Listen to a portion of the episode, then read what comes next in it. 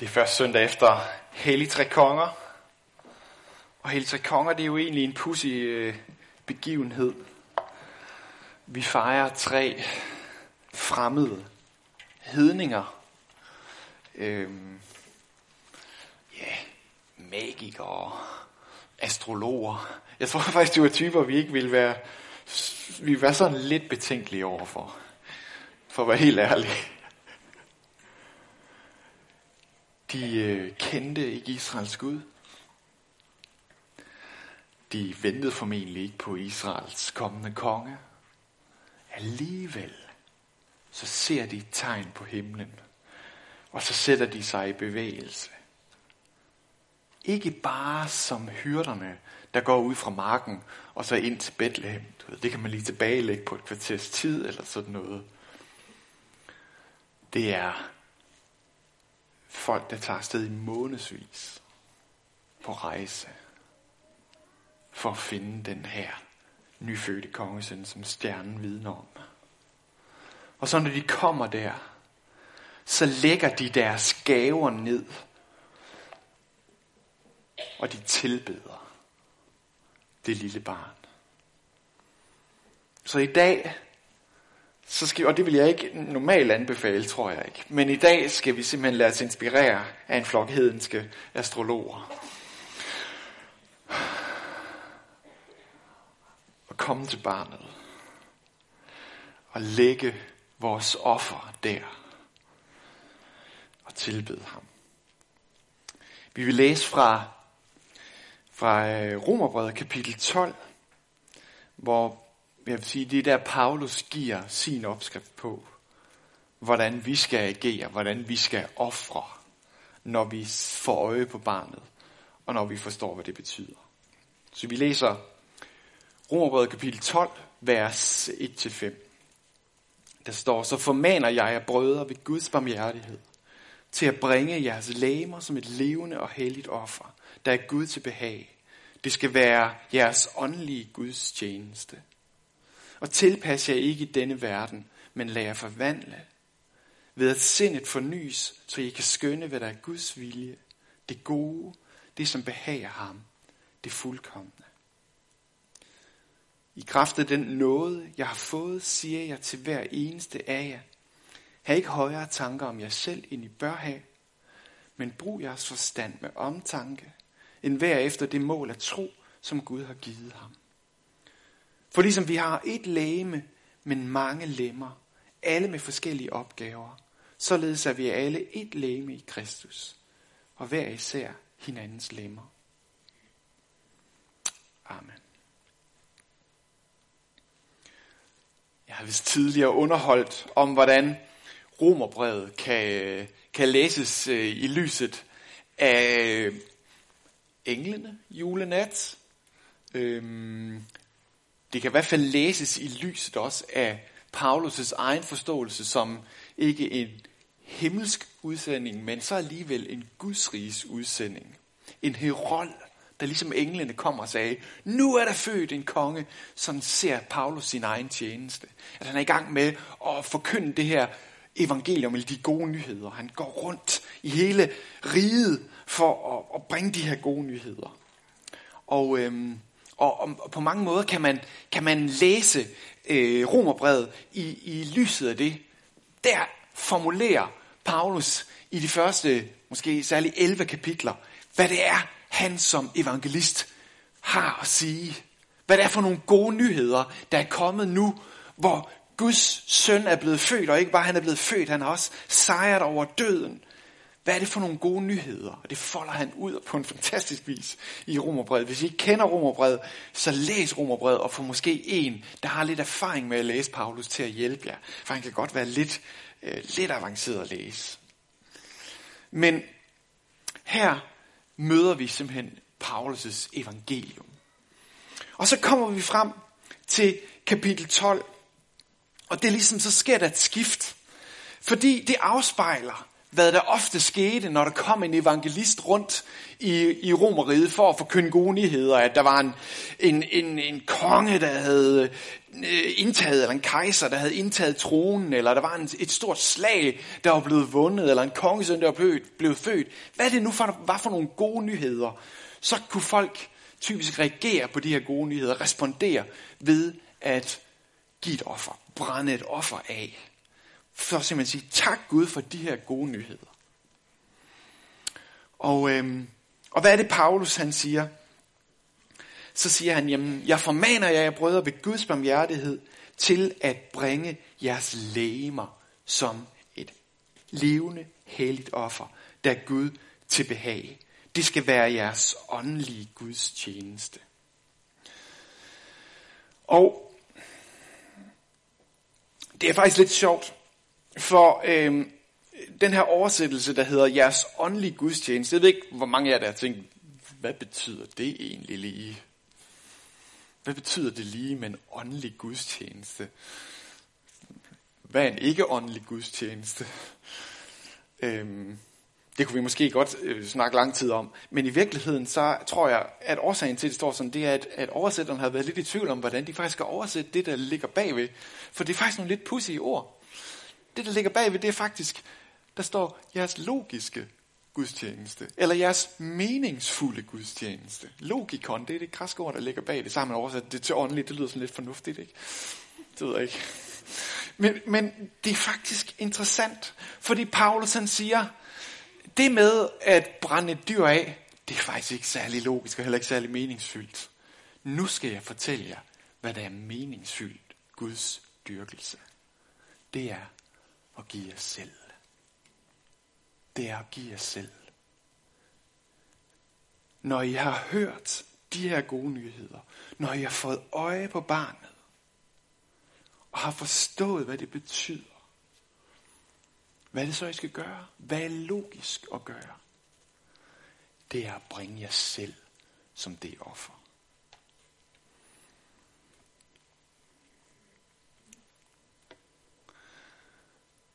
Og jeg vil sige, Romerne 12, nu har vi ikke læst det hele. Man kan også tage kapitel 13 med, og 14 for den sags skyld. Det er i høj grad Paulus' opskrift på at sige, hvad er den logiske måde at reagere på, når vi hører de her gode nyheder.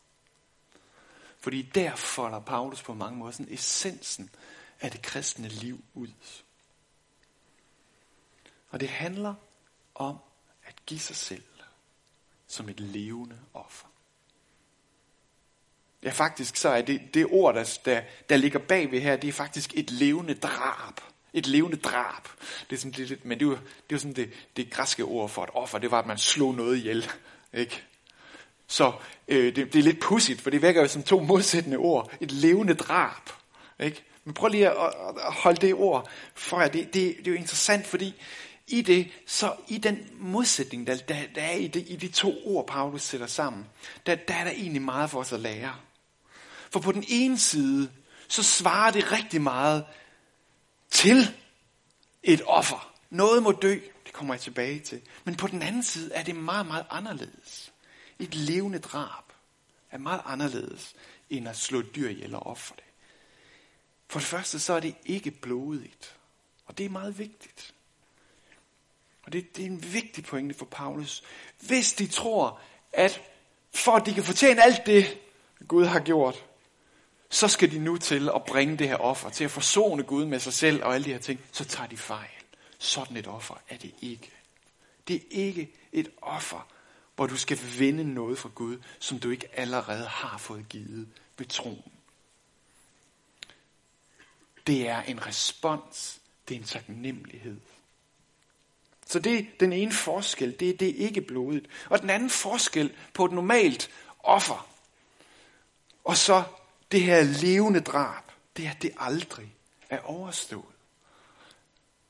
Det bliver ved. Et levende drab. Kan I se det? På en eller anden måde, så er det så levende, det bliver ved med at kravle af alteret og skal der op igen. Ikke? Og der hvor det så er på samme måde som et offer, det er, at der er noget, der må dø. Et levende offer, det er ikke bare lovprisning. Det er ikke bare det at tjene den her herre, der nu er kommet. Det er også villighed til at lade noget dø. Der er en række ting, som hører et liv til, hvor det er synd, hvor det er djævlen, der er herre. Men når Jesus skal være herre, så ser det liv anderledes ud. Der er simpelthen noget, der må lægges på alteret. Fordi det kan ikke være i det liv, hvor Jesus skal være herre. Og nogle af jer har historier om at tage imod Jesus og sige, du skal være min herre, du skal være min konge. Bøje dig for ham, og så simpelthen lægge x antal ting i dit liv på det alter og sige, det skal ikke være en del af mit liv mere. For det hører ikke til det liv. Men dybest set gælder det for os alle sammen. Hver dag et levende offer. Der er noget, der må lægges der. Fordi Jesu herredømme vil noget andet med mig. Og grundlæggende, hvis vi lige går sådan lidt skridt dybere ned end det, så er der et niveau af det her levende offer, der simpelthen handler om, at jeg lægger min frihed, min ret til at bestemme frit over mit eget liv på alteret. Og det er jo sagens natur, sådan det er, når man tager imod en konge eller en herre, så siger man til ham, du skal være herre, altså du skal bestemme. Det er det, det betyder at tage imod og bøje sig for en konge. Jeg vil give dig lov, jeg vil give dit ord lov til at bestemme. Og det er en del af det offer, det er også at lægge min egen frihed der. Og det kan godt være lidt dramatisk. Og man kan tænke, handler det om en hel masse ting, jeg ikke må. Ja, det gør det. Men jeg ved ikke, om nogen af jer har set, skråstreg hørt det lille vidnesbyrd, som Kasper Christensen, der er sådan et interview, han laver, som har floreret lidt på Facebook. Og han bliver stillet det her spørgsmål, men er der så ikke en hel masse ting, du ikke må mere, nu når du begynder at vandre sammen med Jesus? Så siger han, det er slet ikke sådan, det vender. Jeg har jo opdaget, at det er en gavebod at få lov til at slippe alle de der ting. Det er jo en gavebod hver eneste dag.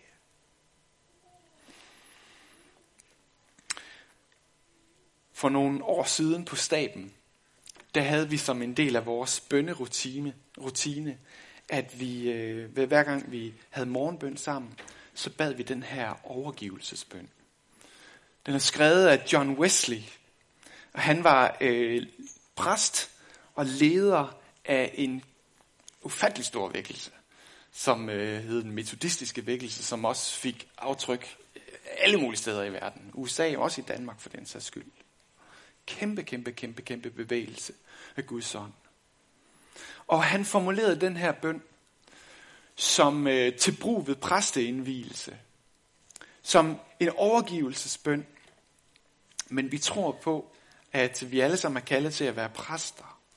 Og den her overgivelse til Gud, det synes jeg har været, det er en af de bedste måder at formulere det her med at lægge sit liv ned som et levende offer.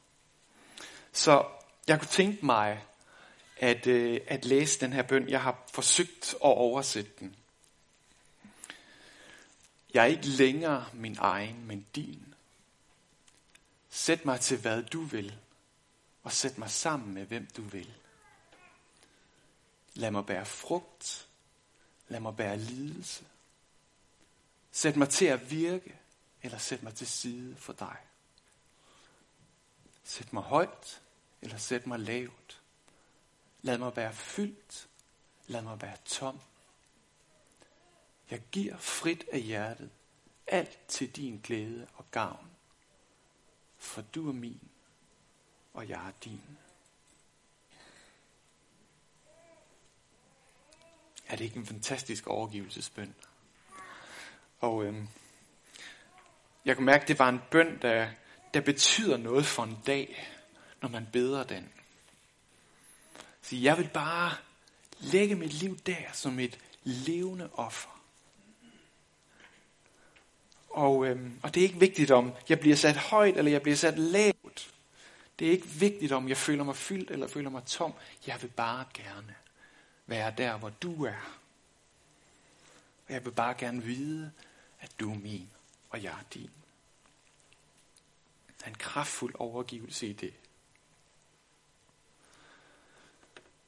Paulus han giver 3 stikord til, hvordan vi lever i den her overgivelse.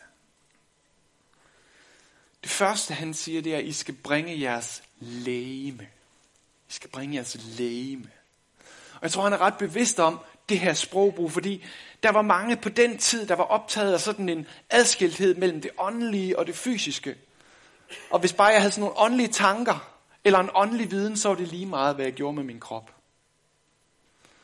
Og så siger Paulus, I skal bringe jeres legeme. Alt hvad I er. Hele dig. Og dit legeme, det følger dig hele livet. Så bring det. Hele dig. Hele livet. Og alle de steder, dit legeme er, der er du. Du kan ikke være uden dit legeme endnu. Jeg tror ikke engang, du kommer til i fremtiden. Heller ikke på Guds nye jord. Det er stadigvæk en legemlig virkelighed, vi er skabt til. Så hele dig. Hele livet. Alle steder. Der er du kaldet til at gå som det her levende drab. Det her levende offer. Alle steder. Hele livet. Hele dig. Kaldes du til at give. Og det næste han siger, det er, at I skal ikke tilpasse jer den her verden, men lad jer forvandle ved at sindet fornyes. Der er simpelthen et kald til ikke konformitet. Og det bider faktisk lidt, synes jeg. Vi lever i en tid, hvor mange af os er enormt bange for ikke at høre til eller passe ind. Det her skamsbegreb, der er så meget af i vores tid, det handler rigtig meget om det her. Hører vi til? Hører jeg hjemme? Er jeg okay? Og derfor så arbejder vi rigtig meget, mange af os, på at sørge for, at der er konformitet med de mennesker, vi omgiver os med. Og Jesus eller Paulus han siger, I skal ikke være konforme. I skal ikke tilpasse jer. Fordi der er faktisk et højere mål. Eller en højere standard, som I kaldes til. Og med det her kald til ikke-konformitet, så skal vi nogle gange tillade os selv at kigge på vores eget liv sådan lidt udefra. Og stille os selv spørgsmålet, lever jeg bare nøjagtigt på samme måde som mine kollegaer, eller som mine klassekammerater, eller som mine venner, der ikke kender Jesus? Er mit liv fuldstændig magen til deres? Og så kan det selvfølgelig godt være, at jeg omgås bare virkelig, virkelig gode mennesker. Eller også kan det betyde, at jeg faktisk har tilpasset mig for meget. Der er måske nogle ting, jeg skal tage op til overvejelse med det her hellige, levende offer. Og svaret er ikke, at så skal du skamme dig og tage dig sammen. Det er faktisk ikke det, Paulus han siger. Han siger, du skal lade dig forvandle ved at sindet fornyes. Det er faktisk noget helt andet. Du skal lade dig forvandle ved at sindet fornyes. Og hvordan fornyes sindet? Jamen der er 2 måder. Det sker ved ånden, og det sker ved ordet. Det sker ved ånden, og det sker ved ordet. Så du skal tage imod Guds ord, du skal tage imod Guds ånd, og det vil skabe en ny virkelighed i dit sind. Og det kan vi gøre på mange praktiske måder. Måske er der en tid til, hvis du oplever, her er der et punkt, du skal arbejde med. Måske skulle du tage en sæson, hvor du dagligt læser, for eksempel for Bjergprædikenen, hvor Jesus han beskriver livet og sindelaget fra en efterfølger af ham. Med at elske sine fjender. Med at ikke søge sin egen ære og ophøjelse. Alle de her ting. Det kan også være, det er Romerbrevet kapitel 12 her, hvor Paulus giver en hel masse fantastiske dissenter til at leve i overensstemmelse med herredømmet.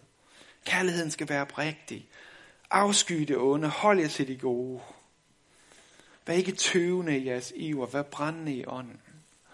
Altså, Måske er det sådan nogle ord, du skal lade dig fylde af, og dagligt sætte dig på sporet af en fornyet sind, fornyet tanke om dit liv.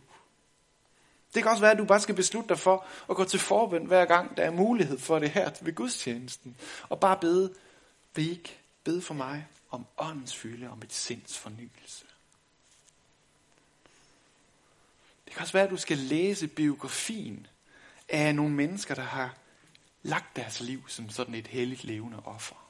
Der er mange gode vidnesbyrd i bøger om, hvordan det er at leve det her liv, der stikker ud, fordi man har lagt sig selv som et helligt levende offer.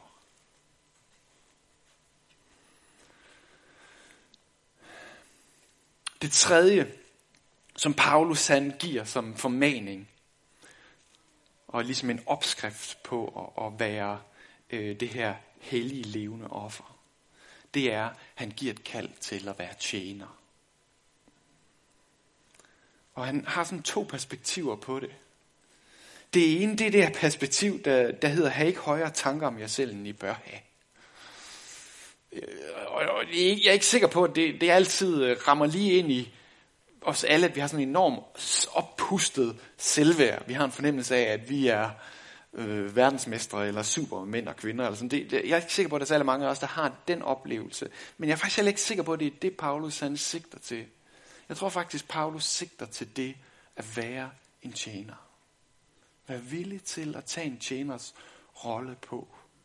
Og så er det ikke vigtigt, om jeg føler mig sejere eller mindre sej, eller hvad er det for en, altså i den retning, men det, at jeg accepterer, at når jeg er et helligt levende offer, så en vigtig del af det liv, det er at være en tjener for Gud, og være en tjener for mennesker, og give sig selv hen i tjeneste for dem. Det er det ene aspekt af det, og så det andet, det er, at han taler om lægemet med mange lemmer og forskellige gaver og opgaver og alle de her ting. Og det er det andet perspektiv af det at være tjener, det er at finde sin plads på Kristi legeme og være tro i at tjene der.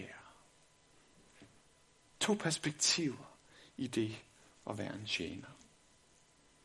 Tænk ikke højere om dig selv, end at du er en tjener. Find din plads, find din rolle på hans legeme og være tro.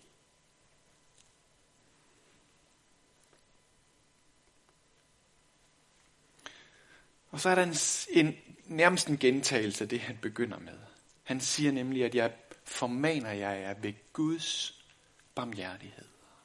Og det er der udgangspunktet er, og det er der kraften kommer fra. Paulus, jeg kan ikke mindes nogen steder, han siger, nu skal I klemme ballerne sammen. Igen og igen, så peger han på Kristus, og siger, se på ham. Se på ham. Se, hvor god han er. Se, hvad han har gjort. Lad jer fylde af det. Lad jer fylde af ånden. Og giv så den virkelighed lov til at manifestere sig i det her respons. Jeg synes, Paulus siger det om sig selv på sådan en fantastisk måde i Galaterne 2, hvor han siger, jeg lever ikke mere selv, men Kristus lever i mig. Og mit liv her på jorden lever jeg i troen på Guds søn, der elskede mig og gav sig selv hen for mig. Sådan en helt baseline for livet. Jeg lever mit liv for ham, der elskede mig og gav sig selv hen for mig. Og fordi han ved, hvor stort det er at være i Guds søns kærlighed. Og være objektet for hans offer. Det døende offer, som han er. Der finder jeg styrken, og der finder jeg kraften til at give mig selv som et levende offer.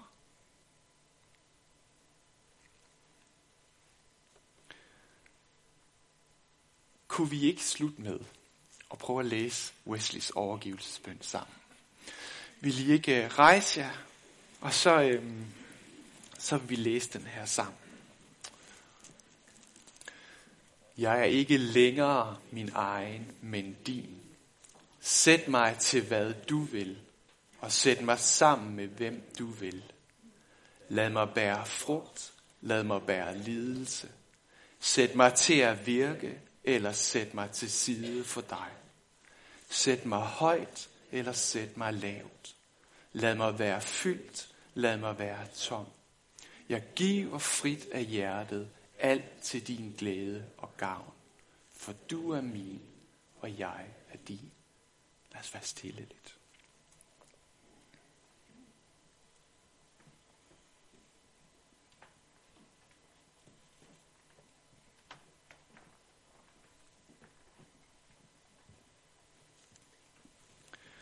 Jesus, vi ærer dig,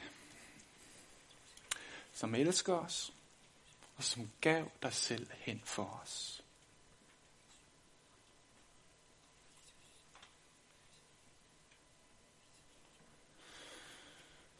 Og du kalder os til at bringe os selv som et levende offer.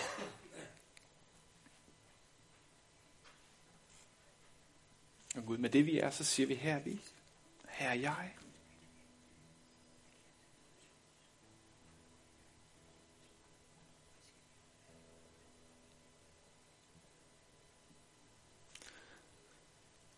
Og vi er så nået til at bringe vores legemer. Hele vores liv. Alle vores tider. Alle steder.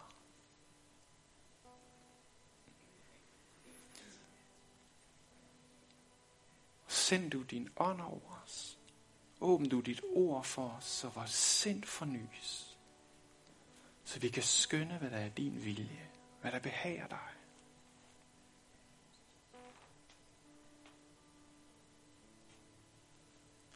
Og gør du igen og igen, at vi efterligner dig. I tjeneste for verden og for hinanden.